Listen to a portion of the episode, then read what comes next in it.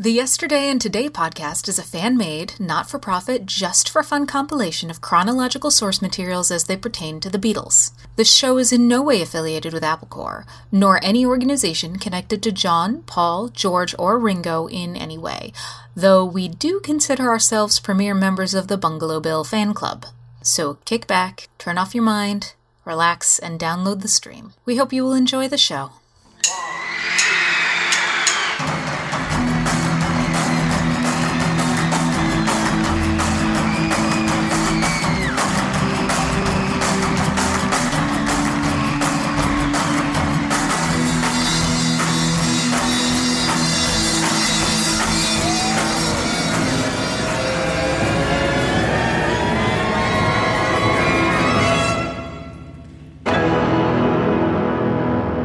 Beatles, Yesterday and Today, 1968, Episode 1, January through February. It's 1968. People used to talk about half the population are going to be under 25 in the next 20 minutes. Therefore, everything's going to be fine. There was plenty of money about. The peace movement seemed to be gathering steam. The war in Vietnam had not become what it was later to become.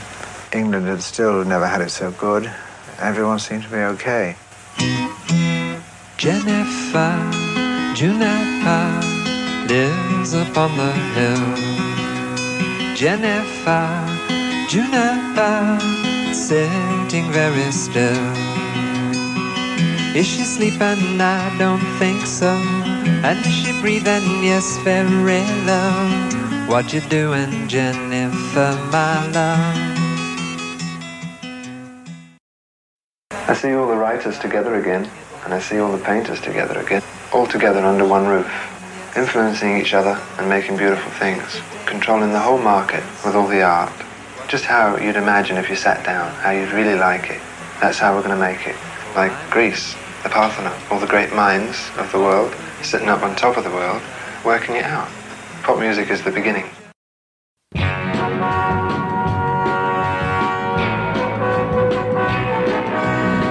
Beatles rode their magical mystery tour into the new year and attempted to save face. Audience reaction to the film remained the same, though.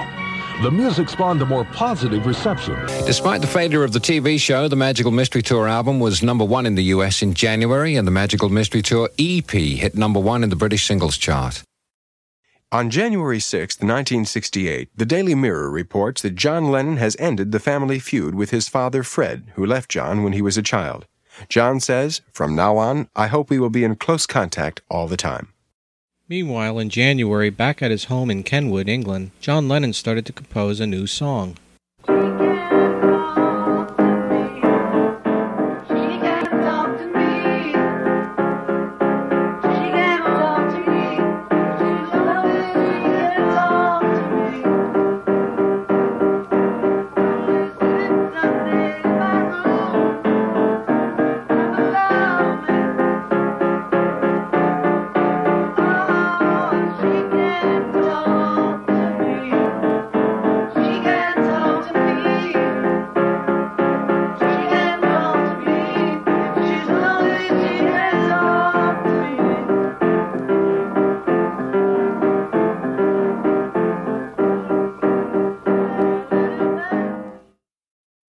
On January 19th, the first Apple group, Grapefruit, is launched with a single Dear Delilah.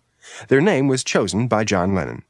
Each night, when watching dying of the day, I seem to find I hardly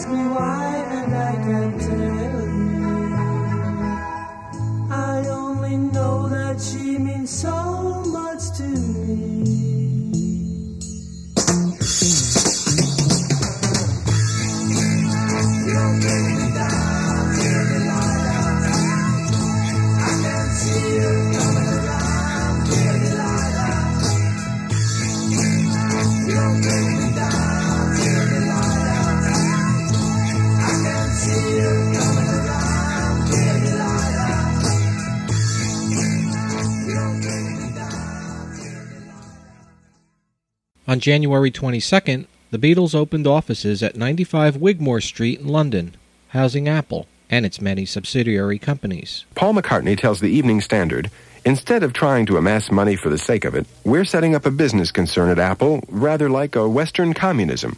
We've got all the money we need. We'd like it to work for other people. Apple's offices on Wigmore Street was a haven for crackpots, including self styled electronics wizard Magic Alex, who included plans for a flying saucer among his credentials. Apple Electronics was previously located at 34 Boston Place until John Alexis Maradas, nicknamed Magic Alex, moved to the Apple offices on Wigmore Street. The building at 34 Boston Place was used by Apple to store its films and audio tape archive. On January 25th, 1968, at EMI Studios, London, in the midst of recording a new John Lennon song, a Beatles dialogue is recorded in the studio to be included at the end of the Yellow Submarine motion picture. Catchy tune, that. I can't seem to get it out of my head. Don't shake it. That's what we've been doing all night. Oh? Yeah, it was a great party. Mm-hmm. And we brought back lots of lovely souvenirs. Here is the motor. And I've got a little love. And I've got a hole in my pocket. A hole? Well, half a hole anyway. I gave the rest to Jeremy. What can he do with half a hole? I fixed it to keep his mind from wandering. Hey, look at John, will you? What's the matter, John Love? Blue meanies? Newer and bluer meanies have been sighted within the vicinity of this theatre. There's only one way to go out. How's that? Singing! One, two, three, ah! On Sunday, February 4th, at EMI Studios, London, the Beatles set out to record a new John Lennon song, titled Across the Universe. Across the universe, I was lying next to my first wife in bed, you know, and I was thinking it was starting off as a negative song, you know. She must have been going on and on about something, and she'd gone to sleep, and I kept hearing his words are flowing out like endless stream, you know. And I was a bit irritated, and I went downstairs, and it turned into a, a sort of cosmic song rather than why are you always mouthing off at me or whatever, right? John wasn't entirely sure how to capture on tape the sounds he was hearing in his head. During the first of this day's two sessions, the Beatles had curiously, though temporarily, reverted to the traditional afternoon evening use of studio time. After a few takes of the song, Lennon still was unsatisfied. The recording chopped and changed during the remainder of the afternoon until take seven, when the rhythm track seemed complete and ready for vocal overdubs, these being the first task of the evening session. But after John had retaped his superb vocal contribution, recorded with the machine running slow to play back fast, he and Paul realized that the song was still lacking something falsetto harmonies beyond the male vocal range. For any other group in any other studio, finding female vocalists on a Sunday evening without prior arrangement would have been impossible. But all the Beatles had to do was to step outside the front door and invite inside two of the many fans who ritually congregated outside EMI studios whenever the Beatles were inside. It was Paul McCartney who found two girls outside the studio and personally invited them in. The two girls, Lizzie Bravo, a 16 year old from Brazil, temporarily living close to Abbey Road, and Gayleen Pease, 17, a Londoner, were understandably thrilled at being the first and only Beatles fans ever to specifically be invited inside to contribute to a session.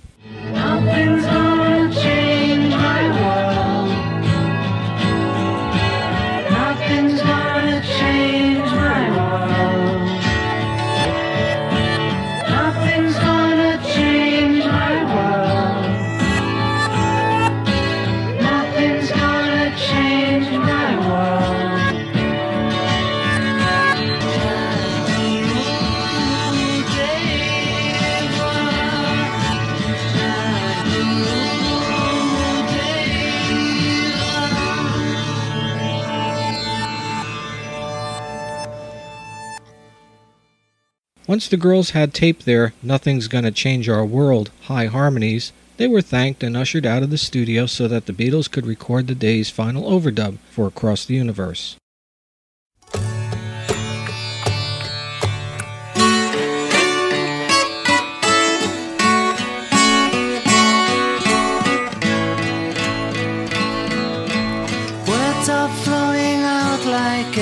Rain into a paper cup. They slither wildly as they slip away across the universe. Pools of sorrow, waves of joy are drifting through my opened mind, possessing and caressing me. Jai Guru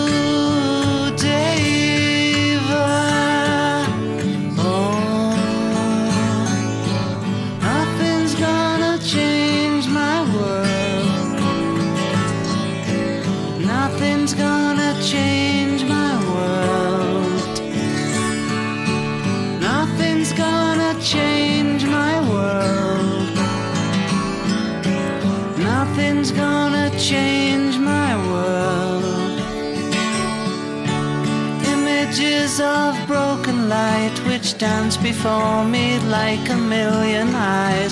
They call me on and on across the universe. Thoughts meander like a restless wind inside a letterbox. They tumble blindly as they make their way across the universe.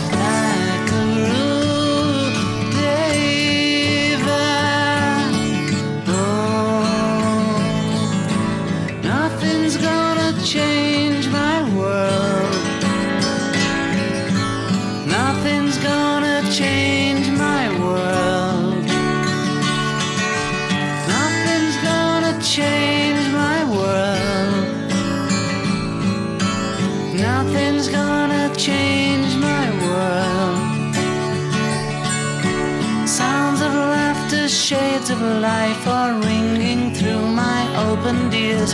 inciting and inviting me limitless, undying love which shines around me like a million suns and calls me on and on across the universe.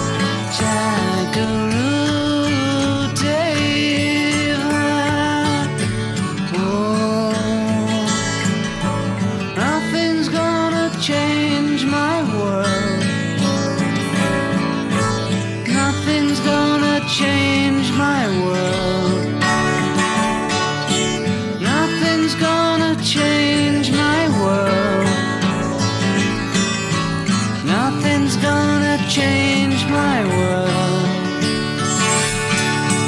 Jai Guru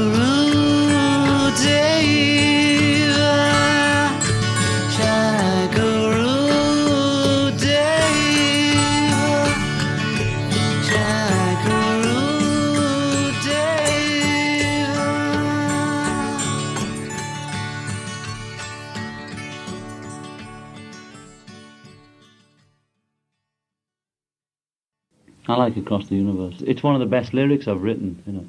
In fact, it could be the best, I don't know. I mean, it's one of the the best. Uh, it's, it's good poetry, you know.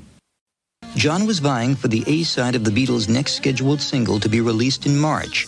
But Nobody was interested in the tune, you know, in doing it originally. Everybody was sick, and it's a sort of, you know, subliminal. The tune was good, you know, and I think subliminally people don't want to work with it, you know, sometimes. I was so disappointed by it. It was all out of tune on the original track because the guitars are out of tune. I'm singing out of tune because I'm psychologically destroyed and nobody's supporting me or helping me with it. And uh, the song was never done properly like that. Paul McCartney's Lady Madonna was recorded during the same sessions.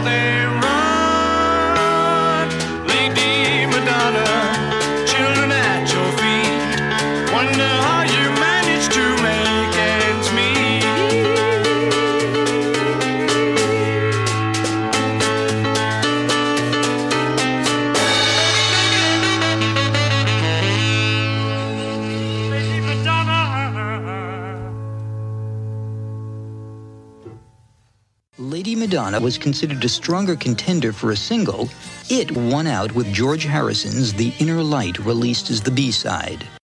On February 6, 1968, Ringo Starr made a guest appearance on the new BBC TV variety show Cilla, starring NEMS artist Cilla Black, whose real name is Priscilla White.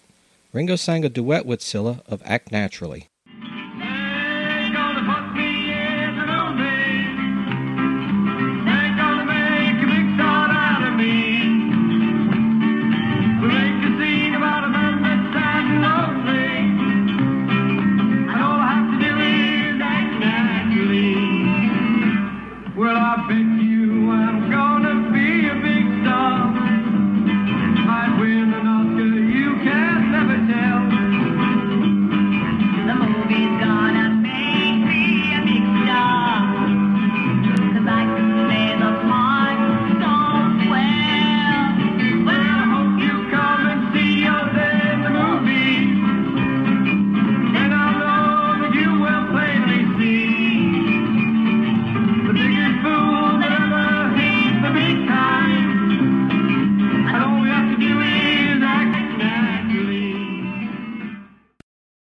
Sunday, February the 11th, the Beatles were in a productive mood. Having just recorded Paul's song Lady Madonna, they went back to Abbey Road Studios with the intention of working on a promotional film for the song. This promotional film would be given to radio stations worldwide. Once inside the studio, the Beatles started working on a new John Lennon rocker. The Beatles were filmed working on this John Lennon song, which took 10 hours to complete. The result?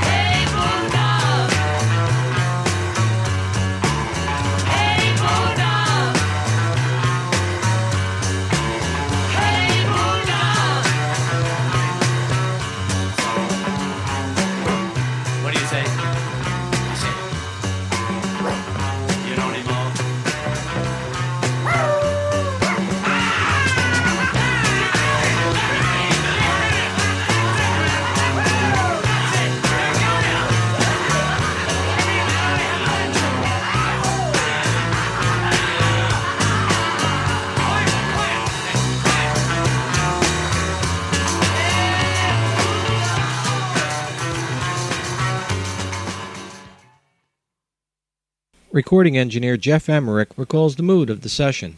Yeah, it was a bit of fun. It, suddenly they opened up, and they, it was just a fun track. It, it was not meant to be really serious, and, and they just had a great time recording it. You know, they really did. Attending this session was Japanese artist Yoko Ono, a guest of John Lennon. I went to um, see uh, the Beatles session, you know, and in the beginning I said, oh, well, you know, and so I was saying to John, well, why do you always use that beat all the time, the same beat, you know? Why don't you do a bit more some complex, you know, coming from the That's why I was classical doing Bulldog. Well, yeah, And uh, he was saying, oh, she's saying that we're using the same beat all, all the time or something. I went very embarrassing. And then I suddenly realized that's what for Yoko? For me, because if somebody starts laying that intellectual on me, I, I'm I'm going to think, oh, maybe. He's a very I, shy fellow, I'm shy. You know, if somebody attacks, I I, re, I, I shrink. On the week of February 10, 1968, at EMI Studios, London, before his scheduled departure for India, Paul McCartney offers his talent as a drummer on two songs for ex Manfred Mann founding member and lead vocalist Paul Jones. His vocal credits include the Manfred Mann hit song Do Wah Diddy. Paul Jones's producer for this session was Peter Asher. How Paul got involved with the session? Well, Asher mentioned to Jones that Paul McCartney, then dating his sister Jane, was looking to do some session work as a drummer and wondered if Jones was interested in having him play on his sessions. According to Jones, who accepted McCartney's offer, the sessions were completely arranged by Asher, who also brought along his sister Claire to play keyboards, and their mother Margaret to sing backing vocals.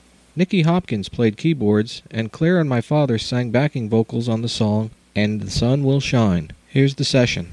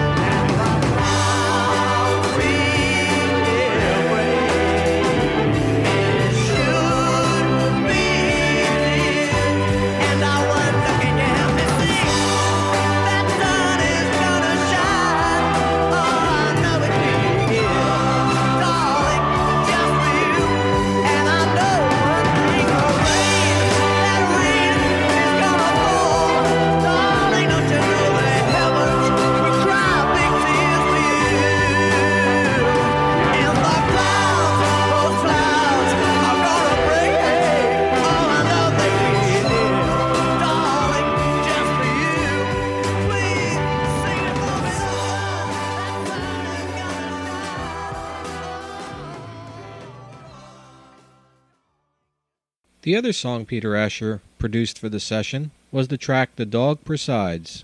It features Paul Jones on lead vocals and harmonica, Paul Samwell-Smith on bass, Jeff Beck on guitar, and Paul McCartney on drums.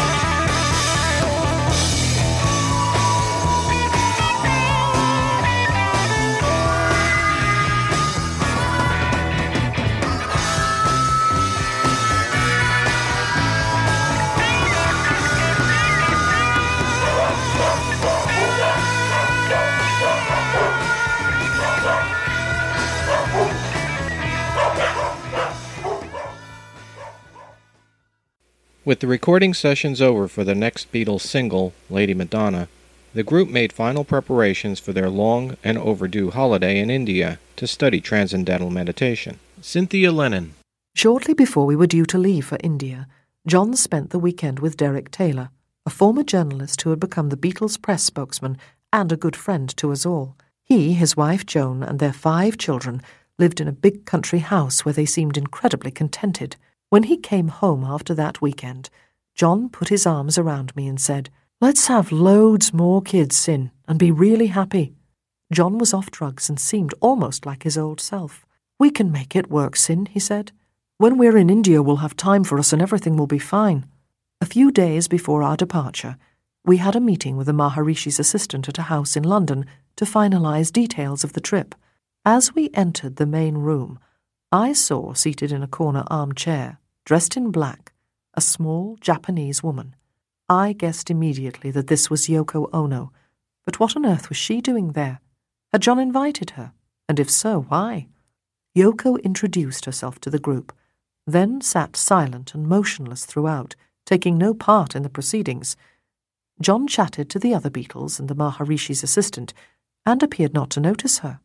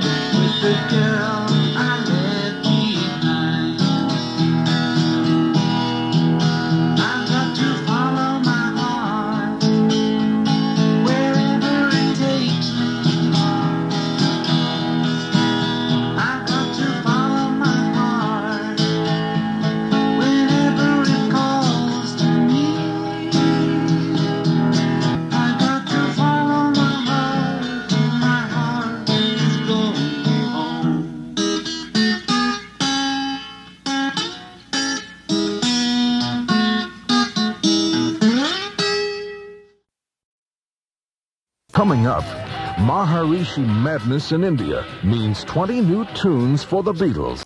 We'll also hear how the Apple organization grew in size and scope, as well as more of their greatest music.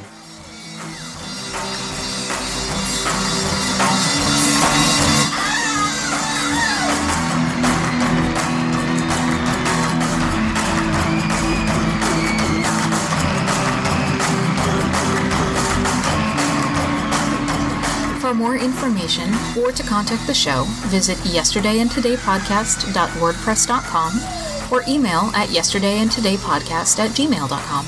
Also visit at yesterdaypod on Twitter and search Yesterday and Today Podcast on Facebook. See you next time.